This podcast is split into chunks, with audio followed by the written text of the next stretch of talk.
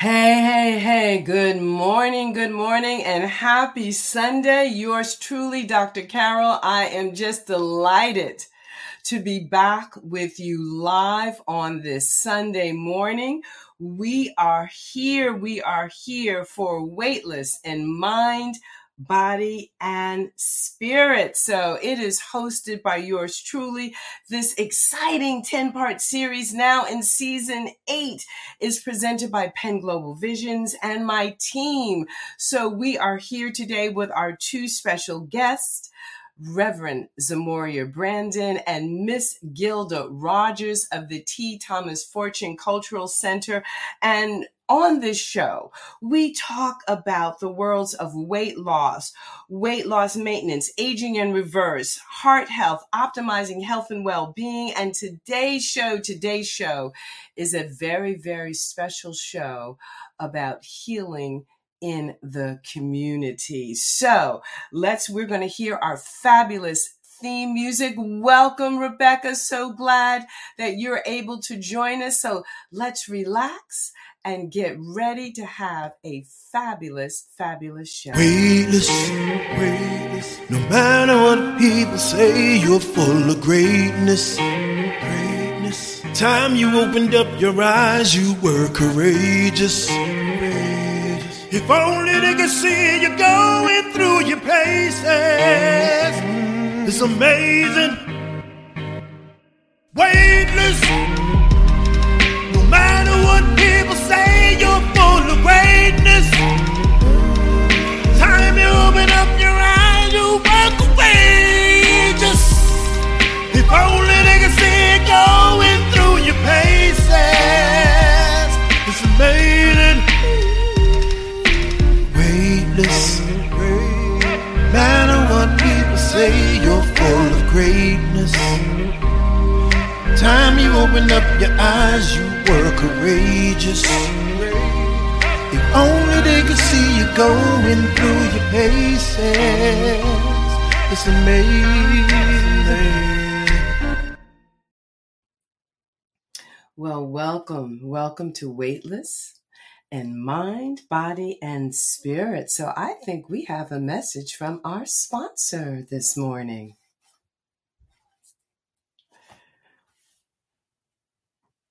Oh, you're on mute. Good morning. Weightless in Mind, Body, and Spirit is brought to you by Penn Global Visions, who brings you Mindset Mastery R X, Weightless in Mind, Body, and Spirit, an online, a monthly online membership program where we learn to pivot in the present. But for now, let's return to our host, Doctor Carol Penn, with her super friend guest. Oh, yes. So good morning. Good morning again. And, and thank you so much. Thank you very much. And thank you all to those of you that are joining. Please let us know that you've tuned in. You know how you all do. We like to say hello to you in the chat. So this morning, the theme of our show centers around community and healing in the context of community. And of course, right now, the world knows about the, the tragedy that has occurred in a community in Buffalo, New York. And so I feel I, I can, I cannot not acknowledge that this morning. So we're going to be starting on more of a somber note. Um, and I will um, bring our, our guest on as I, I as I usually do with the reading and the sharing of their biographies, so you can you know stare on their countenance. But this morning, good morning, Doctor Keena, and welcome. I'm going to do also do a, a land acknowledgement to acknowledge what has occurred, to give us all a chance to reflect, reflect. on just the the horror, the, the nightmare that we continue to live in this nation, where our, our young people um, feel that they can commit these acts. Old people feel that they can commit these acts. And I hope I never get used to it. I hope I never get jaded by it at all. So, but first, I want you to see these two very, very special women. They're sisters, they're colleagues, they're friends. So, you know, we'll watch them blush a little bit. So Miss Gilda Rogers, Reverend Zamoria. So let's start with Gilda. She is a journalist, an author, and a playwright, producer, director, historian, and an educator. She thrives in a creative platform. She started her art career as a visual artist, window dresser, and fashion coordinator for several national retail chains. Her passion to tell stories and to be the voice for the voiceless led her to journalism and to write books, produce videos. She is currently the executive director of the T. Thomas Fortune Foundation and Cultural Center in Red Bank, New Jersey. She has led this grassroots effort to save and preserve the former home of T. Thomas Fortune, a national historical landmark. Fortune was one of the greatest African-American journalists and newspaper editors and a courageous social justice crusader. She is an adjunct professor of history at Brookdale Community College, and she's also the community relations manager for the Two River Theater in Red Bank, New Jersey. And so I want to welcome Gilda to the show, and you can see from those accolades, she's all about community. Yeah. She is all about community. And so we are going to be highlighting that in our discussion this morning. Now, my sister, my sister, my sister, Reverend Zamoria A. Brandon. Reverend Zamoria is the administrator social worker for the Sickle Cell Disease Association of America, Philadelphia, Delaware Valley chapter, a community-based organization. There we have that word community again, established in nineteen eighty-two to provide supportive and referral services across the lifespan to meet the needs of children, adolescents, adults, and families living with sickle cell disease and sickle cell trait. She was married for twenty-five years to the late Reverend Walter E. Brandon, co-founder of S C D A A, who passed away from complications of sickle cell disease in April nineteen ninety-eight at the age of fifty-nine years young. Reverend Brandon received a bachelor in social work degree from Temple University School of Administration in two thousand one. In two thousand two, she was inducted into the Temple University Alumni Gallery of Success and into the School of Social Administration's Gallery of Success in two thousand eight. In twenty eleven, she was ordained as an interfaith minister from the New Seminary for Interfaith Studies in New York. Since twenty nineteen, Reverend Brandon has served as co-chair, chair of the SHINE The Light on Sickle Cell Initiative in recognition of World Sickle Cell Awareness Day on June nineteenth. Sickle Cell Improvement Across the Northeast Region, a project under the umbrella of the Sickle Cell Treatment Demonstration Program.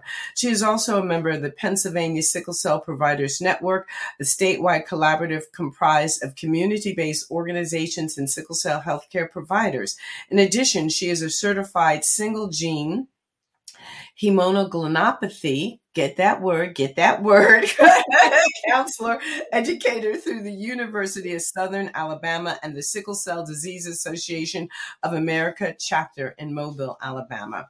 Reverend Brandon currently serves as chair, board of directors, and co-chair legal and immigration committee for AFRICOM Philly, an organization providing supportive services to the African and Caribbean immigrant communities. In addition, she is a member of the City of Philadelphia Mayor's Commission on African and Caribbean Immigrant Affairs and former co-chair Legal and Immigration Community. Because of Reverend Brandon's community involvement and long-term commitment to the African and Caribbean community, in twenty eleven, she was installed as a development queen in the Asire royal family of the Ga State, which is located in Accra, Ghana. Ni Amarkai the third, Kingmaker, presided as officiant over the installment ceremony. Reverend Brandon was assigned to the village of Ejinkotoku and received the name of Nandede Otawan, which means Mother Earth, one who nurtures and takes care of others. Miz Brandon is a member of the First Unitarian Church of Philadelphia and a former trustee. She currently serves on the Worship Arts Ministry team and with First Church Voices Intergenerational Choir. She is the proud mother of two children, ages fifty-three and thirty-seven years old, and four grandchildren, ages nineteen, seven and a half, seven, and four years old. Welcome, welcome, welcome. I am so excited, so excited. And we're going to go right into a land acknowledgement. And for those of you who have gathered, go ahead and drop in the chat the feelings that you might be holding this morning as we wake up to yet another tragedy perpetrated by the uncontrolled gun violence in these United States. We would like to acknowledge that this meeting is being held on the traditional lands of the Lenape, Lenape peoples and pay our respect to elders, both past and present. Every community owes its existence and vitality to generations from around the world who contributed their hopes, dreams, and energy to making the history that led to this moment. Some were brought here against their will, some were drawn to leave their distant homes in hopes of a better life, and some have lived on this land for more generations than can be counted. Truth and acknowledgement are critical to building mutual respect and connection across all barriers of heritage and difference. We remember those who lost their names through the crime of enslavement. Some were given names, but others were just listed in wills by their value, and we cannot know the names and those that loved them would use. We honor them and hold them in the light. We begin this effort to acknowledge what has been buried by honoring the truth. Please take a moment to consider the many legacies of violence, displacement, migration, and settlement that bring us here today. And please join us in uncovering these truths. So I just take a moment of silence and a breath to acknowledge the families that wake up this morning in that forever place of the one who will not be coming home. The one who was in a grocery store gathering the groceries for the week, for the dinner that night, for the breakfast this morning. And I acknowledge the grief that any of us might be feeling. And I also welcome that grief because it means that you are not yet numb to what life means, what community means, what it means to be whole wealth, whole and wealthy and whole in mind, body, and spirit. So we welcome that here. We welcome all of your ancestors. We welcome all of the emotions that you might be experiencing in this moment. And we give you a chance to share anything that you might want to share about that in the chat this morning. And then just take a, a breath or two as we acknowledge this tragic, tragic state of humanity, man's inhumanity to others, mm-hmm. that this manifestation of hatred could show up in an eighteen-year-old child. Yeah. This destruction. And so in a moment, I'm going to ask uh, both Reverend Zamoria and Gilda to share their reflections on that.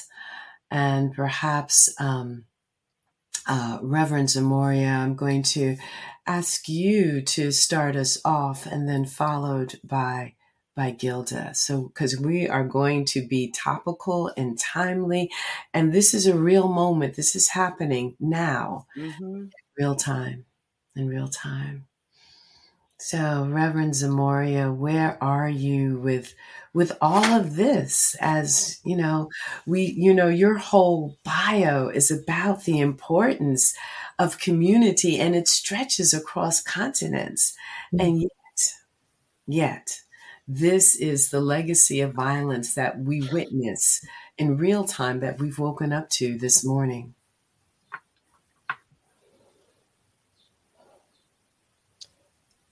It's a lot to process.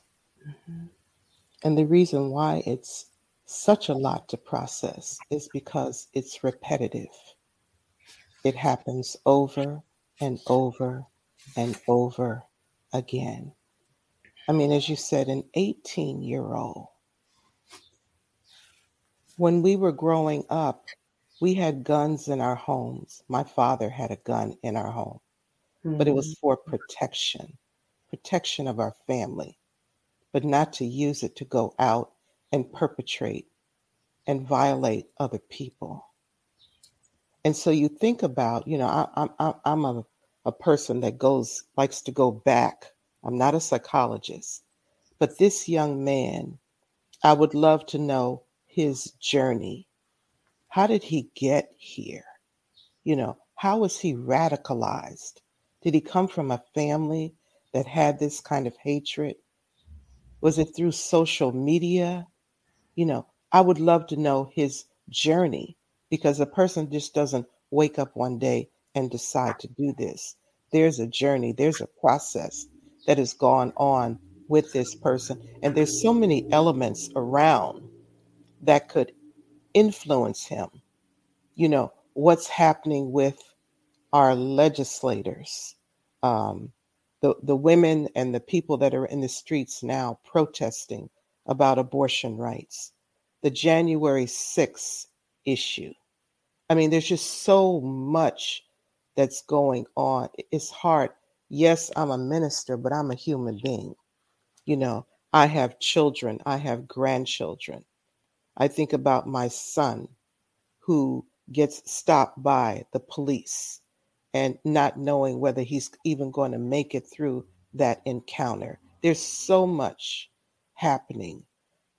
And you think about the people that, as you say, were in the supermarket, shopping for groceries for their families. They weren't bothering anyone. There was no encounter. He just came and he shot people outside and then went inside. You know, the, the mindset of that is so frightening, because you never know when the next occurrence is going to happen. You know about, you know, children in schools that have been shot, mass shootings, and so many uh, at a mosque, at a church. I remember, uh, I believe it was South Carolina, when the young man came to sit in on a prayer meeting. And we embraced him. We let him come in. We let him sit with us. We didn't know him. And there we are praying. We are praying. And he pulls out a weapon and shoots everyone there. Uh, the mindset, again, I go back to, what was the journey that brings each of them that have perpetrated this kind of crime? What was the journey that they went through?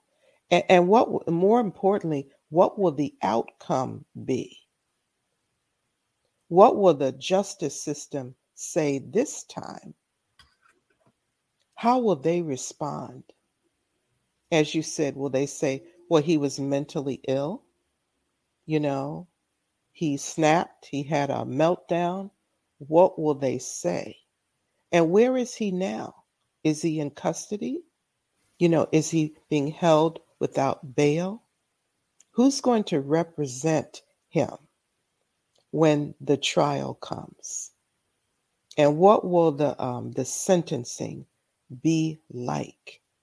But there's so much that we have to continue to deal with. How do we get past this?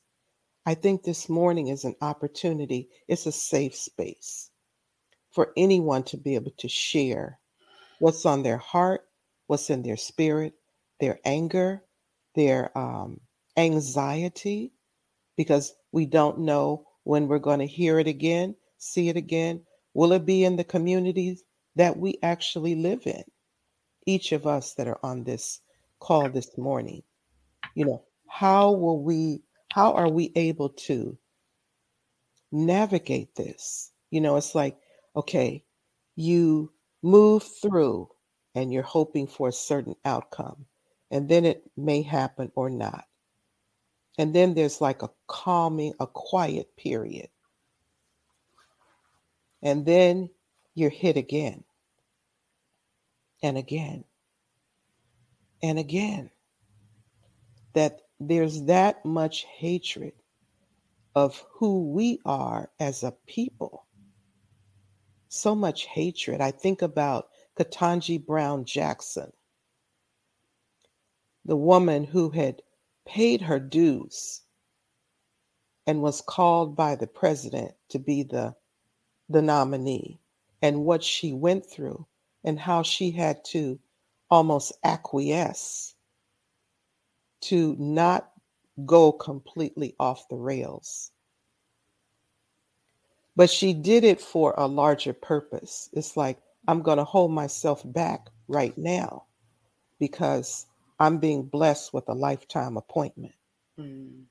And this is what the things that we've had to do. We've had to acquiesce. We've had to hold back. And when we don't, it's a whole nother story about who we are as a people, you know. But it's like, how much, how long can we continue to take this? So I'm just letting it all hang out this morning. I'm Zamoria this morning. I'm Zamoria this morning, you know. And the other thing that we don't get an opportunity to talk about is how we perpetrate on each other. You know, that's part of it that we have to look at. We can't leave that out of the conversation. Those are my thoughts at this moment. Thank you so much. Yes, that is a part of the con- how we perpetrate violence, this legacy of violence, you know, intragroup on each other. And, and, and even, you know, self-violence, how we negate and harm ourselves, the self-harming. That's also a part of what goes on in the community, uh, between each other and even within the individual. So Gilda, you work with young people in this age range, you know, your students. What are your reflections on what has occurred yet again? I, I, I don't, you, it's, It's so deeply ingrained in our society, hatred. It is. When you understand how we all arrived here, all right? So hmm. making young people that I come in contact with understand this is why things are happening as they are, but you have the power to change them, because we know, you know, we want a society that is equitable and just and fair. You know, we we pride ourselves in that, which is falsification. You know, so that is what we're supposed to stand for, but um, we sh- show something else, all right?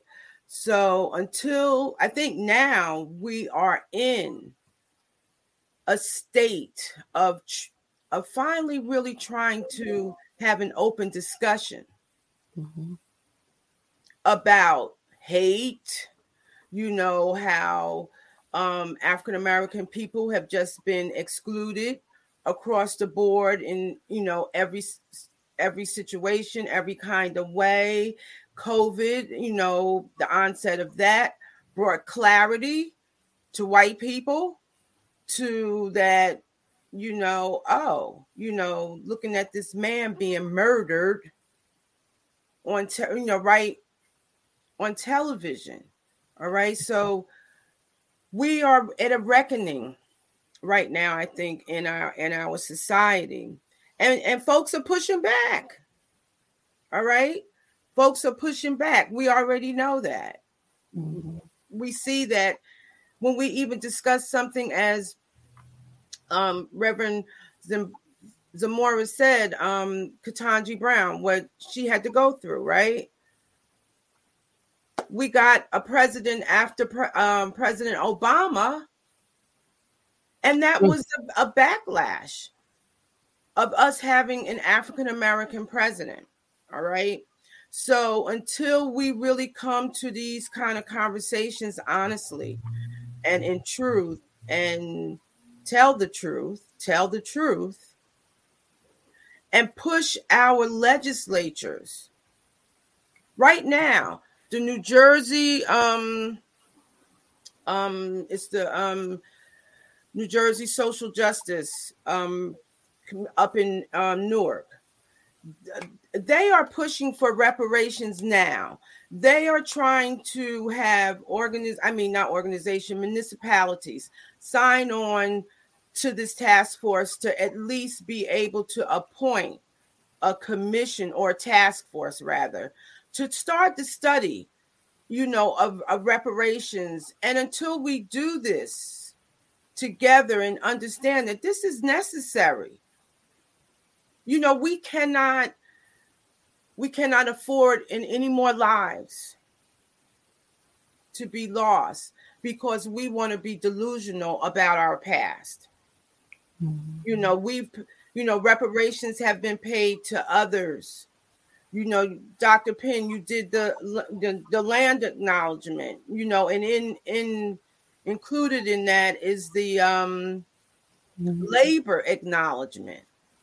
Yeah, the labor that African American people, you know, gave to this country for it to be, you know, I'm I'm preaching to the choir, but the thing is, we all know this. White people know it. People in legislatures, they know it. And now we cannot let, we can't take our feet off the gas.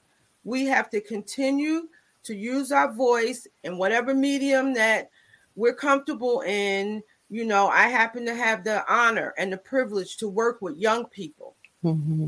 And that is our greatest hope, is mm-hmm. that these young people today will stand up against this kind of tragedy that's happening day in, day out in their lives, which mm-hmm. they, you, this is the world that they're growing up in. So, like I said, it's a privilege and an honor for me to um, work with young people. And if in, if just one person in my class gets what it is that I'm trying to give to them, then that gives me hope that um, there there is a better tomorrow that's on its way, because it's a ripple effect. So that's what I hope for. You know, that is my prayer. That is what I hope for, that young people, you know, really see what the truth is in this nation and how we've been conditioned to believe one thing. But really now it's unraveling, and the truth and all of the pain and the hurt and the uncomfortable and all of that is happening. It's like a blemish that it comes to a head. It, you know, it has to, you know, burst. And, you know, here we are. And, uh, you know, and I just hope that somehow, some way, these kind of reoccurring tragedies start to minimalize, minimalize as we start to grow. Yes.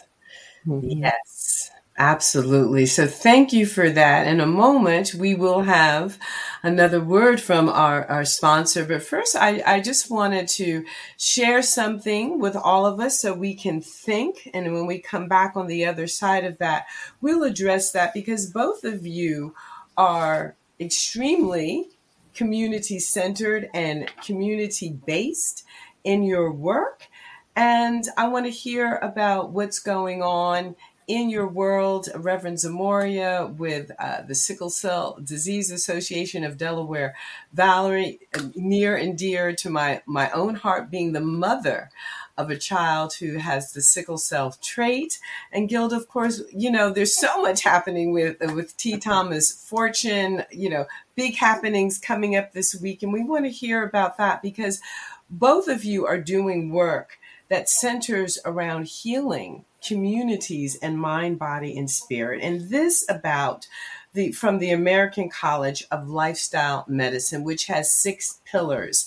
And these six pillars are the, the pillars that we know, evidence-based, can prevent, reverse, and treat chronic illness, the top chronic illnesses that are killing not only Americans, but this is happening globally. And if we can get communities to embrace this, we understand how the community can be as medicine. So the six pillars are nutrition and encouraging people to eat a mostly whole food, plant predominant eating pattern. That's number one. We are what we eat. Food is medicine. Two, regular physical activity, movement. What do I say? Movement is my medicine. Three, restorative sleep. If I can just get people to go to bed at night, bedtime routines are important. And yeah. you know, I You know, I lived it so much. D M and I both did, you know, coming back from our trip. And, you know, jet lag is real when your body clock has been completely turned around. So that restorative sleep and, and what that means. Number four, stress management. I can't say this enough. Stress management, meditation in a time of madness, the, mm. you know, the breath being tied to the breath and in the spirit. So number five, avoidance of risky substances, smoking, alcohol, drugs. So the word I have to say about that is, uh, you know, so interesting, people refusing to take the COVID nineteen vaccination about they, you know, and you, and everybody knows what's in it, you know, very simple in terms of what's in it, but turn around and pick up a cigarette. And I say, You know, and, I, and I've challenged some patients with this. I want you to tell me what's in that cigarette. Mm. Mm-hmm. You'll smoke that cigarette and you don't know all that's in that cigarette, but you won't take a vaccination. And I actually had a person say, you know, Doctor Penn, you're right. And the next day they got vaccinated. But anyway, mm-hmm. so it worked. It worked. It worked. And then finally, finally, and here's the heart of our conversation today in terms of preventing, reversing, and treating chronic illness, positive social connection. So those are the six evidence-based pillars of lifestyle medicine. So we are going to go to a word to our sponsor right now as we reflect upon this. And when we come back, we'll continue the conversation. Greetings. I hope you're enjoying this show brought to you by Penn Global Visions. Our monthly membership program, Mindset Mastery R X, Weightless and Mind, Body, and Spirit, will enhance your wellness toolkit to assist you with pivoting in these times we are in, and has seats available. If you'd like to get more information about this program, please send an email to info at d r carol penn dot com. Or if you'd like to register, go to our registration link shown below. Thank you very much, and please stay tuned. Let's return to our host, Doctor Carol Penn, with her super friend guest. All right. Thank you very much. Because, yeah, it's all about, for me, all about creating communities. Many, many years ago, I said, I just want to create the kind of community that I want to grow old in. And the pandemic has given us an opportunity to create uh communities, you know, through the use of technology. And for me, my communities are all around, centered around healing, being whole, being healthy in mind, body, and spirit. So Reverend Zamoria, Take us a little bit into the world of the community of the Sickle Cell Disease Association of Delaware Valley, and as we prepare toward the acknowledgement of World Sickle Cell today. Yes. Um, you never know where you're going to land in life, but through my late husband, Walter Brandon, who was a community activist, um, had a master's degree in divinity and social work. Um, we I met him in Chicago, and he was offered a job in Philadelphia, and that began the journey that I'm on, Philadelphia. So Walter became part of a, a patient support group at Pennsylvania Hospital, which is the, the country's oldest hospital.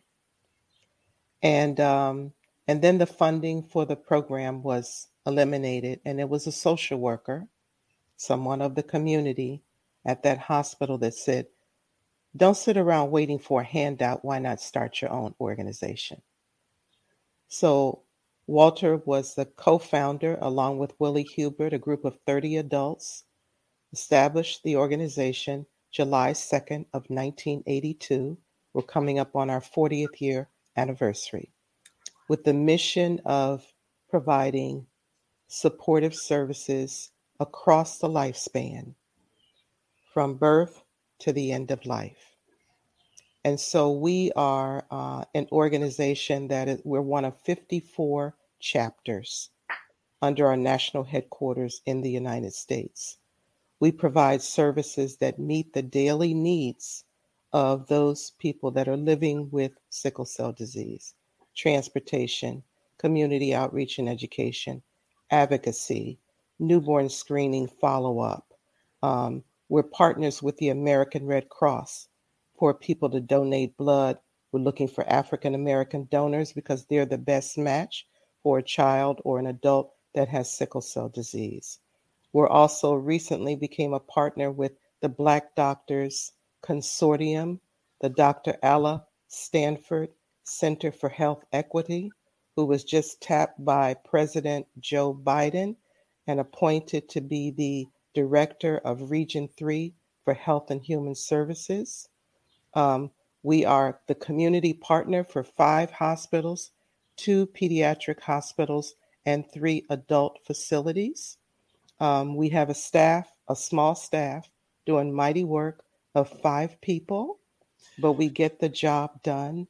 And so um, we are uh, also a member, as you mentioned in, in my bio, uh, the Pennsylvania Sickle Cell Providers Network, which is a combination of community-based organizations, medical providers across the state of Pennsylvania. So there's a lot of initiatives that we have going on. On May twenty-sixth, we have our annual Sickle Cell Advocacy Day, which will be a virtual uh, event that will include legislators, community-based leaders and their remarks, um, patient testimonials, and the theme for this year is making sickle cell disease a priority in Pennsylvania, mm-hmm. because there's so many things that are lacking, so many things that need to be done. One that really speaks to me is the national opioid epidemic crises and what happens to sickle cell patients when they show up in the emergency department, and how they are profiled and how they are judged because they're coming with a prescription for opioid medications. So we're involved with that. And as a matter of fact, for this particular um, advocacy day that we're having, this is our call to action. We're asking those legislators to step up and support this effort to see if we can make a change in these hospitals that our patients go to when they are in crises or dealing with any other medical complications. So we have a board of directors of ten people, and one of the members on our board is a woman living well with sickle cell who's eighty-three years young. Yes. She's an amazing woman. We have our National Child Ambassador, uh, who is in Philadelphia. We have our poster child, who's an author of two books, and that has also, through his church, partnered with several African organizations in terms of gathering supplies to send to the children in those countries that have sickle cell disease. And of course, my work in the African and Caribbean immigrant community has been quite profound. Uh, I'm so excited to be that they have embraced me to be the chair of the board of directors for AFRICOM Philly, which is a coalition of African and Caribbean immigrant organizations. And so, Carol, you, some time ago, I reached out to you about writing a letter of support for a program that I just completed yesterday. And so we're talking about living. We, we know that we're all walking each other home, that we all came to go. Yes. And so mm-hmm. I'm, I'm proud to say that I just completed um, a program with the International End of Life Doula Association. So when we think about a doula, a midwife that supports a woman and her family to bring life into the world, this is the role of the end of life doula. So you, I will be able to be with that person, do a life review, asking if they want to create a legacy project, something that they want to be remembered by, working with that family, doing post uh, grief work with the family, reprocessing. So my my hands, God has my hands in so many different places. You know, I'm I always say I never made a plan because when you make a plan, God laughs. So I have allowed God to take me wherever I needed to be. And every time the call came, I would say yes. Which yeah. is why I'm here today, because I said, yes, yes, Doctor Carol Penn, yes. So that's just kind of uh, in summation, um, my connection to the community. I'm always looking for a way to serve in whatever it is. And when you think about people with sickle cell, the struggles, I know the struggles because I lived it, being married for twenty-five years. I know what happens to a family. You know, I know the financial struggles. You know, I know the depression. I know the physical issues that go on. So that's what, and then now being placed at a situation where end of life, um, creating rituals for people. And, and just, you know, I've learned so much in this class, and what it has done, it has put me closer to what I want my end of life experience to be like, that nobody will have to think about what it should be, because I already, I've written it through this class. I will be able to share it with my family. This is what I want. Not just the, uh, the after I've gone, but before I get to that last breath, this is what I want to happen. I want to be in my home. If I'm placed in hospice, I want to have music, poetry. Mm-hmm. You know, I want to have people signing, putting messages in a book that can be read to me every day, if that's going to be the end part of my life. So that's community coming into my home, my family, yeah. you know, and, and letting them know that I'm okay. I'm okay, because I've done what I can do in this lifetime, and now it's my time. I've made peace with that through this program that I've been a part of wow. for the last uh, three weeks.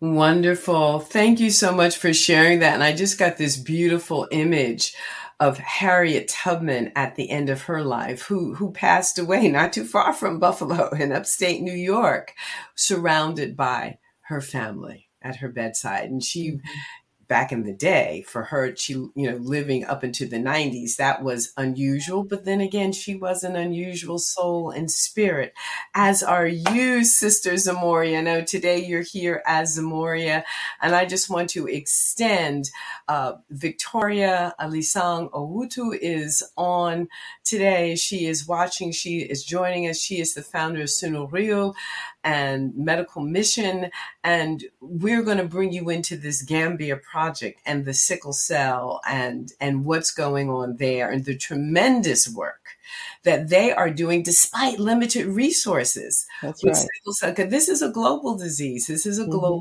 mm-hmm. disease affecting people with Mediterranean, primarily Mediterranean and African um, ancestry. Yes. So, and don't forget to call upon Doctor Taralon and I as mothers of children who are impacted with sickle cell trait and the sickle cell disease. You know, we are there, and there's so much we could do in community. So now, Miss Gilda, let's turn to you and T. Thomas Fortune and what that community is doing. You have a big week coming up in yeah. T. Thomas Fortune, don't you? Yes, yes, yes. So first, I want to just say I'm grateful to Reverend uh, Zamoria Brandon for all the work that you do, and how you're doing a lot. And and I appreciate what you just talked about, the end of life doula. Like, mm-hmm. I never thought of that. I never, yeah. thought, you know, you hear hospice, mm-hmm. you know, but not in the way that you've explained it here. Mm-hmm. So to me, that is, I, I really, I love that concept. I think it's great. And and and Thank I'm you. honored to to have met you, to know that that is even available. Yes. Yes. yes. yes yeah. It's a growing industry. End of life wow. doulas, a growing industry. So. Okay. Um, Thank you for that information. You're welcome. So the T. Thomas Fortune Cultural Center. Um, yeah, a lot of good stuff is happening there. Um, I'm a community person, minded person. I've been in the community. I started my career as a journalist, as a community reporter. So that's how I've come to know so many uh, people in all kinds of sectors of life uh, that are incorporated in my community. Um, and which, you know, led me, my career in journalism led me to what I'm doing like right now, because T. Thomas Fortune was a journalist um, from the late nineteenth, early twentieth century. And for the listeners, um, some of you may have heard of the show, The Gilded Age. It's a series mm. that's, um, you know, new, but it's been renewed now for a second season. Well, there's a character in that show that is T. Thomas Fortune. And so, you know, I tell people I've been on this journey to Fortune uh, for like twenty-two years, when I first was introduced to him as a journalist, uh, when I was doing my graduate degree work and discovered that he lived in Red Bank, and um, that he was this, you know, incredible social justice crusader that was a trailblazer, that opened the door for people like Du Bois and, you know, um, others, even Booker T. Washington. Um, and he was part of that contemporary group of leaders then that get a lot of acknowledgement. And most people don't know of him, but he is the one that is using his voice at a time in a most powerful way. First of all, he was born into slavery. And, you know, he rises up to become this journalist in, in New York City during the Gilded Age. And this is when he was doing his most powerful work at his newspaper, speaking out on the injustices of, you know, the of Reconstruction. The injustices of the Gilded Age, when you think about wealth um, distribution, uh, lynching, all of these things. Uh, he started the first successful um, Black political organization known as the National Afro-American League in eighteen eighty-seven, which is way, way before, you know, the Niagara movement. So I'm just trying to, you know, just give you some background on who this person was. So he lived in Red Bank, and he had a beautiful home in Red Bank. And when he lived there from nineteen oh one to uh, around nineteen eleven, um, he called the home Maple Hall. It's a beautiful Second Empire Victorian style home with a beautiful French mansard roof. And the home was going to be demolished. So it was an opportunity. It's a, and the home is a National Historic Landmark. That's number one. The home is a National Historic Landmark, only one of three in New Jersey that's devoted to African-American uh, history and culture and heritage. And that would be the T. Thomas Fortune House, Hinchcliffe Stadium up in um, Paterson, New Jersey, where the old Negro League played, and Symphony Hall, um, where many African-American performers and entertainers played. So I just, as a journalist myself and someone who uh, considers herself, you know, heavily involved in social justice, and I just could not see that his home was going to be destroyed, and that's a piece of our history. And once it's gone, it's not coming back. And so we were able to um, save the house. Um, I formed, I formed a a committee of like-minded people who started to hear me talk about Fortune, myself, and a young lady named Sarah Klebner. And, you know, they got on, got involved and got on board. And um, we managed to keep the house from being uh, destroyed in twenty seventeen. And in twenty nineteen, we're, we opened as the T. Thomas Fortune Cultural Center. All right. So it's an opportunity there. We are, our mission is to uphold the uh, social justice and civil rights legacy of T. Thomas Fortune through the arts, through education, community outreach, public programming. You know, we have a group of young people that we work with called the Fortune Tellers, and that's mm-hmm. to get them involved in using their voice. And that they matter. Uh, Reverend Zamoria, you said that last night uh, when we were talking before about first thing you have to know that you matter.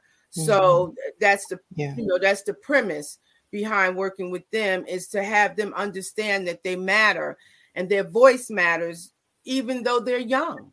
You know, mm-hmm. they have ideas that I haven't thought of, and you have them. You mm-hmm. know, so this is you know it's a mu- mutual um, back and forth. So um, this is our third anniversary coming up this week, May nineteenth. And for that third anniversary, I go back to well over a year ago when COVID hit. And we all understand the uh, disparaging difference it, it, that it had on the African-American community, you know, and it was horrific for every community. And um, I just remember being at a being at an um, an event with a gentleman named Eric Carney, who was who is the uh, C E O and president of Monmouth Medical Center in um, in Long Branch, and we had a conversation. Nothing, COVID hadn't even hit yet, but after COVID hit, I reached out to him with a proposal, saying that, you know, we had a family of Black doctors in Red Bank named the Parkers. And um, they are quintessential in this in this community because we have a street named after them. We have a, a Parker Family Health Center where people can go who don't have insurance to be taken care of, because this is what the Parker physicians, dentists, did when they were here. They're, you know, all of them are deceased now, but they took care of people even if they couldn't pay uh, for a doctor's visit. Doctor Parker Junior would open his office at five a.m. in the morning so people wouldn't have to lose a, a day from work to go, to go to the doctor. His father, Doctor Parker Senior, and Doctor Parker Senior is one year removed from uh, uh, one one uh, generation removed from slavery, and he becomes this um, physician. But before that, to pay his way through college, He's a Pullman car porter. Uh, he's friends with A. Philip Randolph. This is a lot of important history that is right there now in the Cultural Center, because for our third anniversary, all this year, more than a year, it's been like a year and a half, I've been working um, on curating an exhibit called Ancestral Ascension. And it's the story of the um, doctors, doctors Parker family, those uh, members of the family who were the elders who started this whole um, upward mobility in regard to higher education, the benefits of that, you know, lifting as they climb, as Mary Church Terrell told us, you know, you have to reach back and pull others forward, which Doctor Penn is, you know, aware of, because Doctor Parker Senior actually wrote a letter of recommendation for Doctor Penn's mother to attend Howard University. So it gave me great pleasure and honor to be able to, you know, bring this history of this family to the Cultural Center in a way that's very educational on so many levels, national to local, all right, and personal as well, because Margaret Tidd Parker, who I never met, is the reason in, in, a, in, a, in a really profound way of me doing what I do, bringing history to life, because she was the architect of the African American Studies program at Brookdale Community College that I attended, and I went through that program. And my life was changed after I went through that program, which eventually led me to graduate school to study, uh, to get a, uh, my degree in history. And it all is a result of this woman who created that African American Studies program, who I never met. She's deceased, but this is her family. She married the dentist, Doctor Parker, Doctor James Alvin Parker. She married him, but she was a doctor in her own right in education. So she was Doctor Margaret Parker. So it's all of these, you know, just phenomenal um, stories about who they are that I think Uh, should inspire anyone. Uh, it certainly inspired me to know that this family was one generation removed from slavery, and they rose to become these social progenitors, community-minded civic leaders, um, striving for Black excellence, um, and just, you know, being there for young people to show them the way. And that's what we are, you know, tasked to do. You know, I would like to think that I'm doing for young people in some way what the Parkers did for those growing up during, uh, and we have testimonial letters that people have written that we'll have there on display. So yes, this is going to be a big weekend. So Thursday, the exhibit opens, Ancestral Ascension, and it will be the dedication to the Parker Family Legacy Room. Wonderful, wonderful. Well, Gilda and Reverend Zamoria, we do have to wrap right at the um, on the hour. So obviously more to come, more to continue. We've been dropping the information on the chat about both organizations. I hope our guests will hang out and meet me back in the green room as the show wraps up today. But I want to thank you for bringing forward the positive aspects of the community and what we could do when we come together. And I want to thank this community. If we didn't have an audience, we wouldn't have a show. Thank you to the production team. We're going to play out our beautiful theme music as we say goodbye and thank you. And hopefully we'll see you right back here next Sunday morning at eight a.m., right? And we're going to play ourselves out. See you in the green room. Thank you both. Weightless, weightless. No matter what people say, you're full of greatness, greatness. Time you opened up your eyes, you were courageous, courageous. If only they could see you going through your paces.